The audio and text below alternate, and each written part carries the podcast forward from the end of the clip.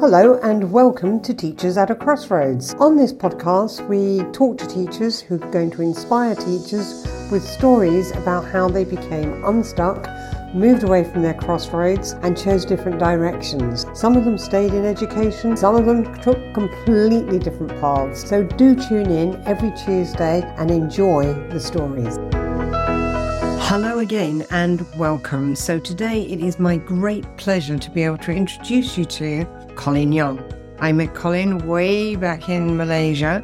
He is um, a teacher, teacher trainer, entrepreneur, and is currently developing his own system, has been delivering it for the last few years on the art of storytelling. Colin has a really interesting background and I'm just going to let you listen to Colin actually. Okay, so let me warmly welcome Colin Young. Over to you, Colin. Thanks, Kathy. Thank you so much for having me. I always love our conversations, and we always get into all kinds of topics and ideas, and I, I come away with all kinds of things in my mind moving. So I'm always happy uh, to have a conversation with. Okay, that's idea. great. Well, I'm so pleased you're able to make it. And yeah, we've had some amazing conversations. So, Colin, I believe you come from a family of educators, but it wasn't your original intention to become a teacher. Can you Tell us how that all materialized. So, I was in an entrepreneurial leadership course uh, at university, and my whole idea was to move to Northern California, work in small business, and move forward that way. That was just right at 9 11. Right. Uh, in 2000, 2001, 2002, things started changing a little bit in the States and it wasn't attractive or what yeah. I wanted to do. And it kind of happened on a whim. So my brother, who was 19 at the time, didn't really much care for university, took a year. I thought, I'm not interested in this. Why am I going to do it if I'm not yeah, right. enjoying it? So he decided to look for different work, mm-hmm. found an ad in a newspaper, went to that night to uh, an interview in McDonald's, came back uh, and told the family at dinner, I'm going to China in a week. Oh, wow. Oh, oh my gosh. So that kind of gave us a big shock. Uh, and we're like, whoa, what's going on? That's big. That's huge. What? And well, he went and he absolutely loved it. He sent back stories and photos. And the funny thing was, my mom, who had been a, a teacher as well, kindergarten, a young learners teacher, uh, wasn't working at the time. And after all these photos and stories, kind of late October, she's like, oh, I don't have work here. Could I go over to China? She had a convo with my brother. And I was like, you know what? Just don't mother me. Okay, come on over. I, Mm-hmm. that kind of started things going. That next summer, I decided, you know, my whole family's over there. I'm going to be missing out stories around the Christmas tree in the future. So I better go see what it's about too. And so I went and hung out, traveled, ex- I went into some of their classes. And then I had a month and a half left of summer. And yep. I said, what am I going to do? Well, when in China and you speak English, I started teaching. Right. Okay. It wasn't a real plan, but it was a great experience. It had a really good DOS, a director of studies, other teaching staff, and it was well organized, and I loved it. Excellent. But alas, I had to get back to my final semester university. Yep. After finishing that semester, I kind of that was my first crossroad. So this is where you ponder what's next. Do I take this path or that path? Sure. So I remember sitting in in Vancouver, watching the rain come down right. at the end of December, it had been raining for three weeks straight, hadn't seen the sun. Okay, here we go. They had recently opened up the telecommunications market, uh, right. which was previously uh, publicly controlled. They've opened it up to private. There was a lot of investment, and I'd been offered a job as a sales rep. The other option, I sat, I'd been applying and looking for teaching work, and I'd been offered a job in South Korea. Wow. Okay. So, say suit and tie sales training, on Monday morning or go to the Korean embassy. I haven't looked back. You can imagine the choice I made. I've been working in education almost 20 years now after that. And it started as, as a way for, to explore the world. And it became a career. All right, then. So, so you're you've gone Korea, China. You're bumping into family all over the place, uh, and then you're moving on to I think different things in you went Thailand, Istanbul. Uh, yeah. So after China was around Beijing 2008 Olympic time, kind of left there. We'd, uh, we're in the north, we were in the south of China in Xiamen, Xiamen University, right. which is yes. beautiful. It's an amazing island. Great experience right. again. Right. Went back to Canada for a summer to teach uh, tourism, English tourism well, course in Whistler, which was right. awesome. Okay. Another beautiful place. And it was, it was lovely. But we started looking, okay, what about September? We ended up all getting hired for a company in Istanbul, Turkey. So we jump on a plane, go to Istanbul. My, my dad during all this kind of, he found a way to do six months on, six months off. And then he'd just come find us wherever he was. And six month holiday. Exactly. He'd come, we'd have things set up, right? We'd have the housing, we'd know where to go for shopping, we'd have some yeah. of the language, we'd have everything ready to go, and he'd show up and enjoy himself, which is what he should be doing. So, so from from Turkey, I, I, think you hit Malaysia at some point after that. Went to Australia for a year after that, and then kind of was the next well crossover, the next movement, uh, where moving from teaching because I'd been teaching for enough a good number of years already, and I said, you know, what? I don't need to teach another lesson on conditionals. so we're moving from there, and in Malaysia, which is actually where we met, we started doing. Uh, teacher training, yes, of course, exactly. with the government and that was moving from teaching to more of a training. Yeah. We were called teacher mentors there. I really like the working with adults mm-hmm. and every adult's a little bit different. You're mentoring, you're yeah. coaching. It's not exactly. a set black and white. This is what everyone must learn. So that was the government sponsored program. So you were actually going into schools and I believe you got one of the worst places that you could possibly get. You were allocated um, a district with, with, I think three or four other mentors mm-hmm. and the hardships you endured were just just quite phenomenal. It was extremely hard. It was a duty free tropical island called Langkawi. it was rough. I had a house five minute walk to a huge beach. There was live reggae music on every night.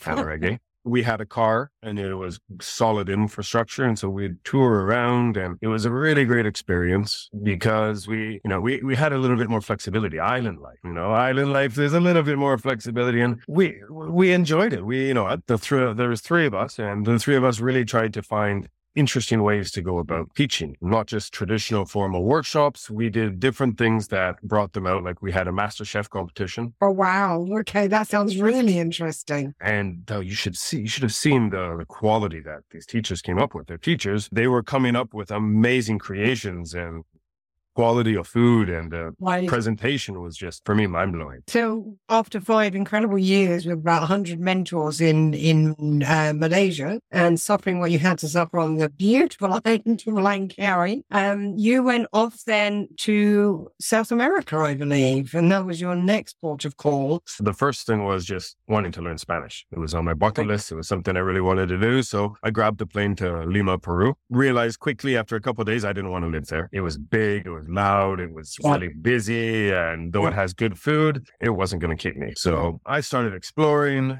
pounding the pavement, exploring, going to different countries, different cities, and, and seeing what was available. And ended up in in a town up in 3,600 meters of elevation called La Paz, Bolivia, which was amazing. You know, I remember not even knowing where it was. I was before I even got to South America. I Googled, you know, Google Earth, La Paz, Bolivia, and the Earth's rotating and oh, zooming in, zooming in, zooming in, zooming in. And it's just a big range of white snow capped mountains. And it just, boom, just like, this is the town right on the edge of all of these mountains. And I said, I'm in, let's go.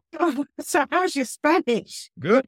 I went there to start a franchise of a TESOL right. program. So moving with oh, the teacher right. training. So like uh, mm. TEFL, TESOL, yes. CELTA, yes. It, it, was a one month intensive program, 190 hour program. Right. And we were given tasks that were consistent throughout the franchises. Yeah. Some of the material, but nothing in the way of training. How right. are you going to organize this? How are you going to set this up? How are you going to deliver the lesson? So Right. The first couple months were spent organizing that. Right and it was it was really nice because there were people coming from all over people who were teaching kids. Actually a lot of bolivian. I expected a lot of foreigners to be the main market but i would say 80% of the people that took the course over the three years i was there were bolivian. So kind of whizzing us now more or less up to date you're now living in spain in barcelona. You you, you have a small family. You uh, last year we had a daughter beautiful daughter and um, you're you're now taking everything that you've learned and you've kind of consolidated it, or what it appears to be that you've consolidated all that over the years, especially with the pandemic, into this new system of teaching and learning that you're currently working with. So, can you bring us up to date with that and, and uh, tell us how that actually came about? Sure, of course. Uh, so, like like many, March yeah. 2020 was another change.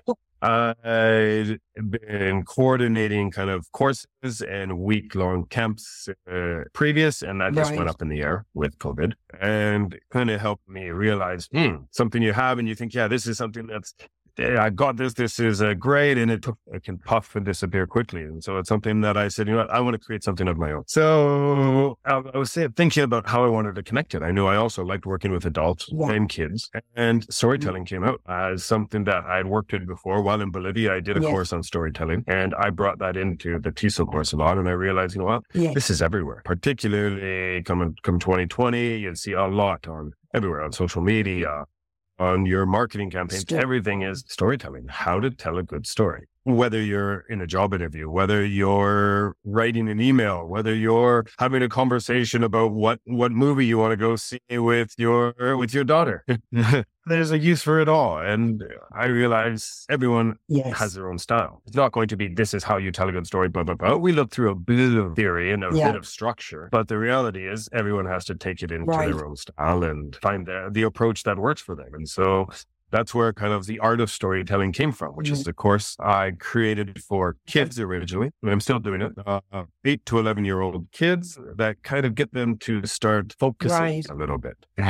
and, and it's coming back in at that age of eight to 11, which I find is really the right age for them cognitively to say, okay, I have a million ideas. Help me focus. What matters? Let's focus on what matters and cut the rest. How long are your courses? Uh, there's some flexibility. I do some kind of one on one that could last all year, but traditional course is kind of a right. five week course. Once a week for an hour over five weeks. We focus on per, on a set of particular objectives mm-hmm. and takeaways and it keeps right. it short and sweet. And the kid, they need to do homework uh, and research and stuff to get their stories together. Yeah, research not so much with that age. I I always give right. them the extras because there's always those who are really keen yeah. and really eager, and I you know you put it there on a platter saying yes. it's there if yes. you want it. But you know, they're already going yeah. to school full time. They yes. have other courses as well. And, you know, I, I always give that choose your challenge right. mentality. Whereas this is the basic I want for yep. you for next class. How much you put into that, that's okay. up to you. So, so with the, with your method, are you, is this all for writing stories or is it expressing stories through uh, vocally, orally? I have both.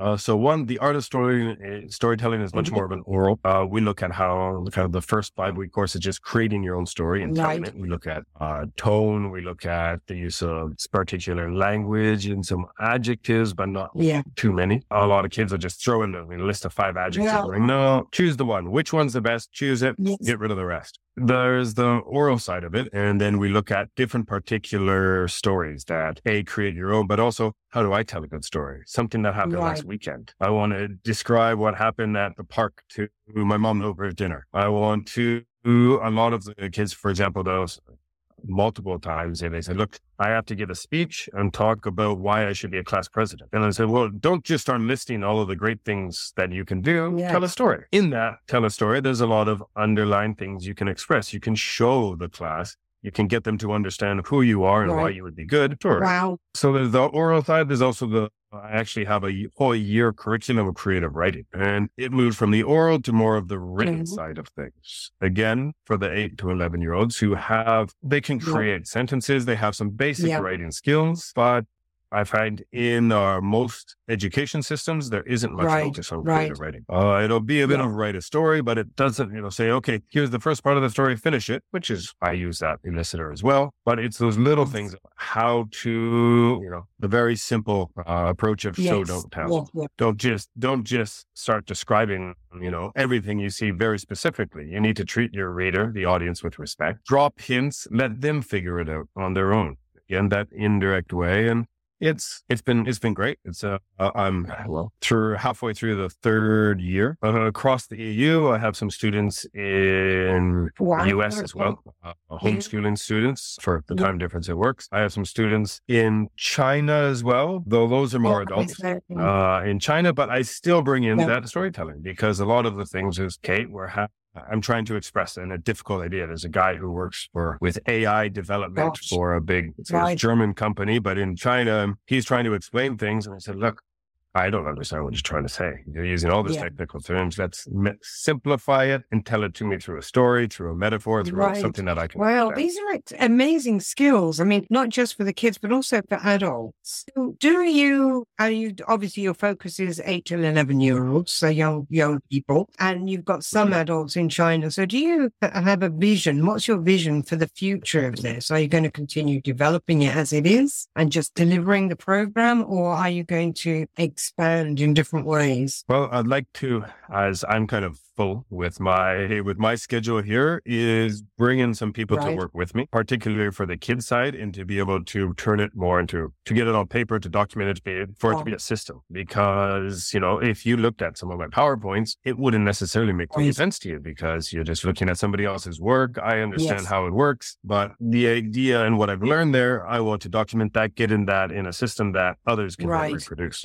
And so it, in reality, for eight to 11 year olds should be instructor led training, live, live classes.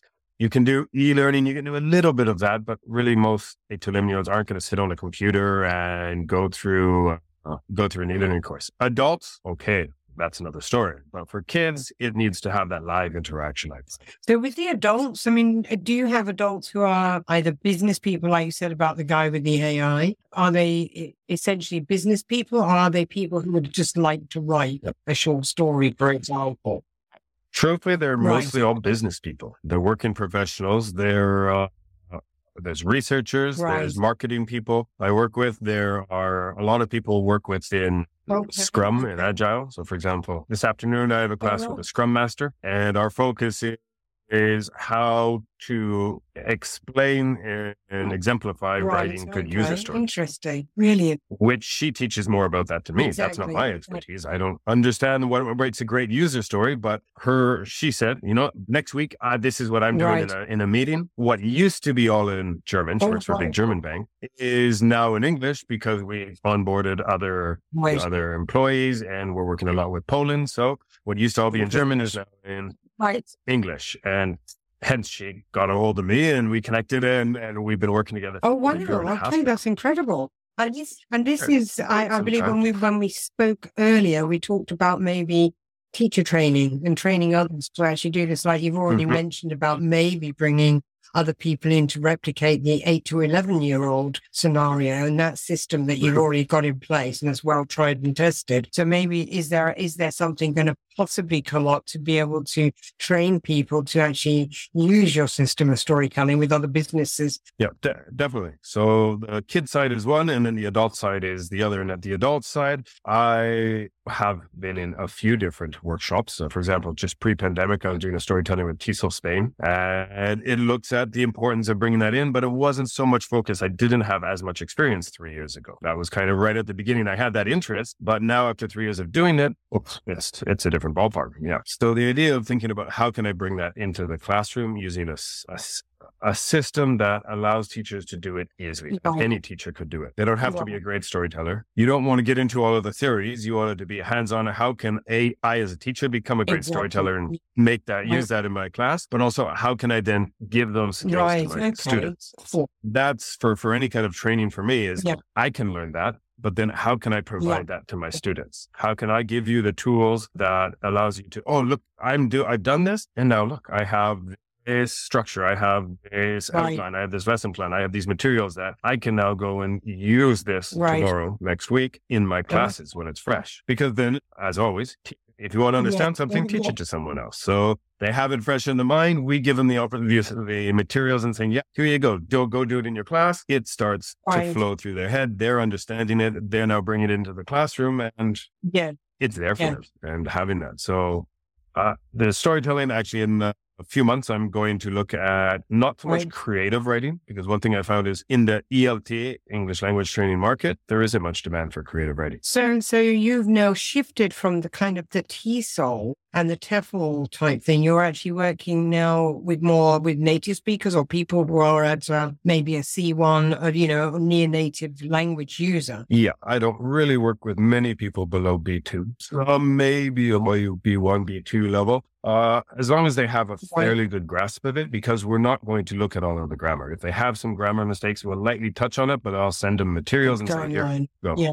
Uh, I'm not, as a, I realized long ago, I'm not going to go back and just right. teaching grammar all day. Yeah. If that's what somebody wants, I have, uh, I have some people I know that work with that. I can send them that way and to each their own. And uh, and kind of realize what I want to do and what I don't want to do. And we have to stick to that. Exactly. That's the important And I think that in many ways is what teachers at a crossroads is all about. It's like, okay, so you still love teaching and you're doing it in a training sense rather than a teaching sense. Because I think these two are cousins that are very, very closely related. Am I teaching or am mm-hmm. I training? You know, and then there's a, there's a place for both and they integrate and overlap constantly. So I think, you know, that um, what you're doing and what you're saying here about, you know, you've got to find, and I think for teachers who are at that crossroads, it's taking the time at that point to think about what is it I would like to do if there were no obstacles, what would I really like to do? And sometimes that's a process. For you, it was a process going to. Bolivia, teacher training, and realizing how much you've you've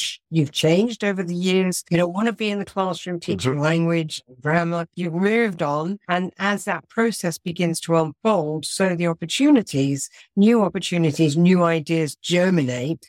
And then, you know, as they begin to bloom, so blooms your new business, which is the art of storytelling. It is. And I'm excited about it. And that's it. It's not what's your job title or mm-hmm. what's a company you work for in five years. It's what do you want to be doing yeah. that's going to keep you happy day to day, five years from now. Yeah. What, what are you going to wake up for and say, yeah, I'm exactly. excited because this is what I'm doing. This yeah. is what I'm working on. And that's, yeah. that's, that's the mentality of it is, is what's going to keep me happy but on the other side, also supports yes, the life I want to live. And I think that's another part, isn't it? Is having that vision of what you want, your life, your lifestyle. What kind of lifestyle are you looking at? And okay, initially the, the first parts when you're getting your system together, building the business, that's quite demanding. Um, but once that's actually running and yep. you've got one or two people also delivering your system, that's when you look back and you think, wow, I did that. And now you can take a week off and go sit on the mm-hmm. beach with your daughter, right? Your, your partner. Uh, exactly. With with the family, it's so you realize, okay, yeah. time is you. You always thought, you know, five years ago, oh, hey, there's never enough time. There's lots to do. Now it's the reality is there's a lot of to do, and I want to spend time with the family, not teaching. And and w- when you're doing one lessons, it's often, especially as a freelancer as I am, to get paid a lesson, you need to work. To get paid for an hour, you have to work an hour. And that means if you want to save more money, make more money, you have to work more. But then that's kind of, it doesn't connect with the, I want to spend more time with family and running, which I love, and doing things that, you know, that will keep me happy. Exactly. And then here's that life balance, isn't it? It's finding that this is what I, this is the life I want. Now the work I need to be able to fit that life, this is it, you know, and you've created and carved out your own niche. So I, I think, yeah, that sounds amazing. So what's your advice to teachers? What would you like to say to teachers who are listening now? Tell, tell stories in your class. A lot of, oh, don't bring in any personal stories. Okay. Positive, but bring stories into the classroom, it helps to create connection. Human to human connection is where we go in the future. We have, we have computers that can type quality general language now, right? We have a lot of AI technology that can write that and you can see it, but it doesn't really connect. It lacks a little something.